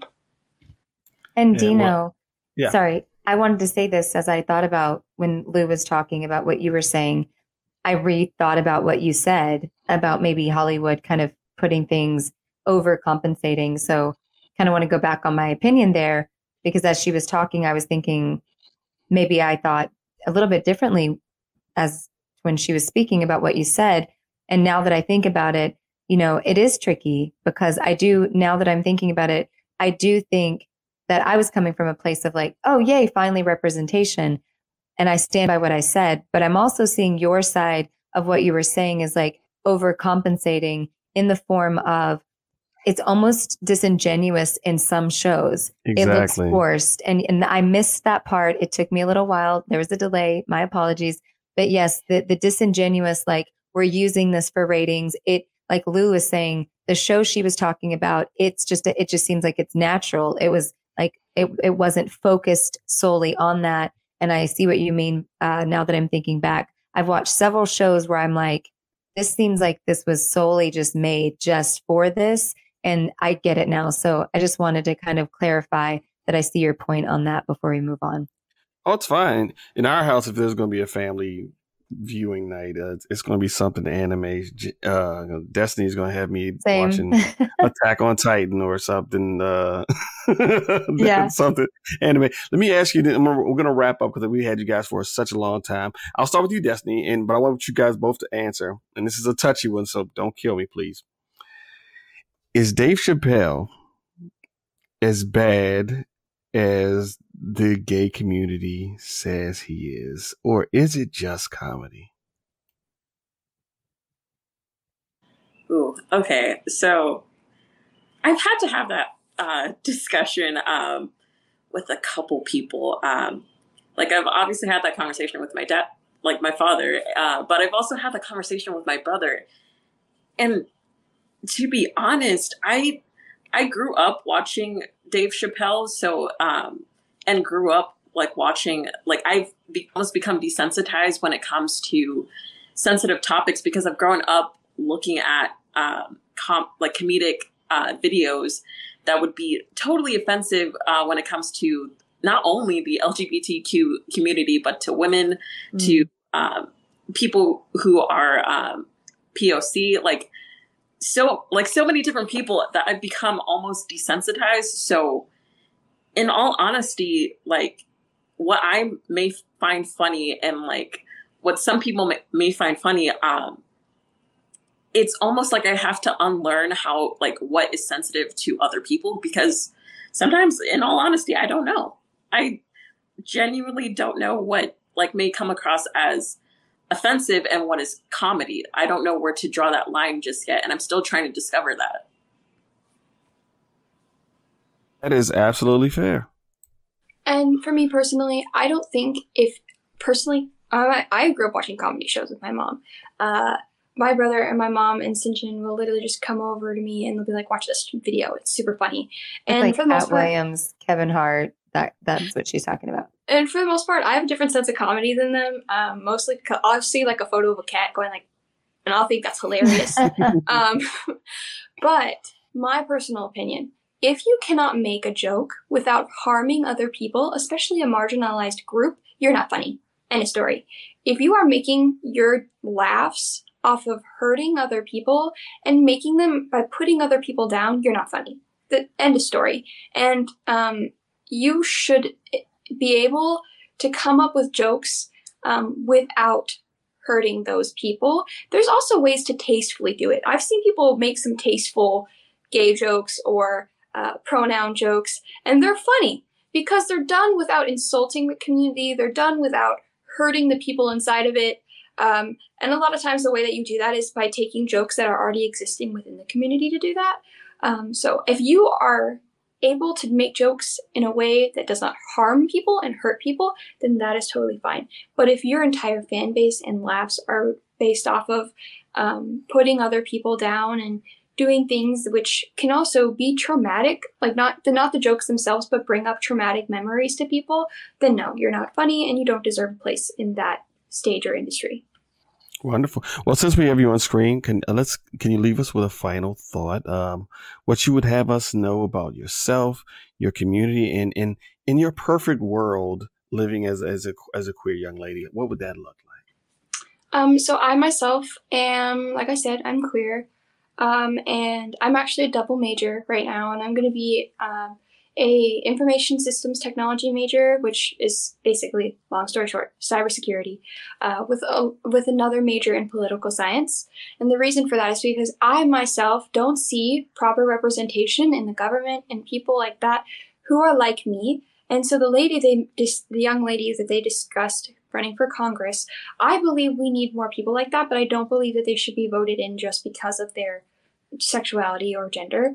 Um, and I think we need to start paying a lot more attention into how to get more representation into those into those areas, but not mm-hmm. just because of that.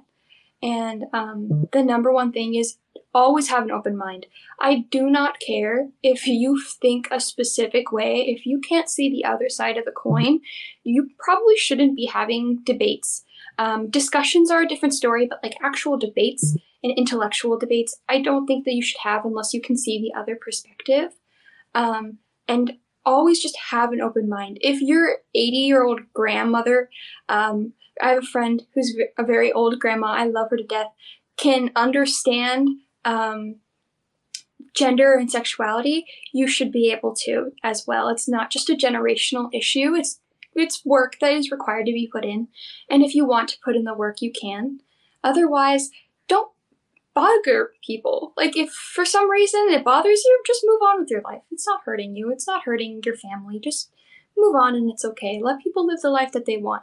Um, because we'll stay in our lane and you stay in yours and just let everybody live the life that they want. Thank you. Thank you so much. Destiny, final thoughts. I would say for myself, I'm constantly, um, so I'm going to be work, I've been working with a lot of uh, musical artists. I've been working in theater um, as well as like starting to work in a couple of productions, and I'm always having that open uh, conversation and dialogue with. Am I okay with like myself and like do I know who I am as a person and how to have that open conversation as far as sexuality and gender and that acceptance among other people and how to be respectful overall um, because all it it's a matter of just being respectful. Like if you literally don't know um just have the opportunity to be respectful and be open-minded and actually have a discussion so that you are a bit more educated. So try to create more representation when it comes um, to the music industry and uh, the film industry in a whole. Um, and yeah. Thank you kim. Yeah just so much gratitude for uh, Destiny and Lou.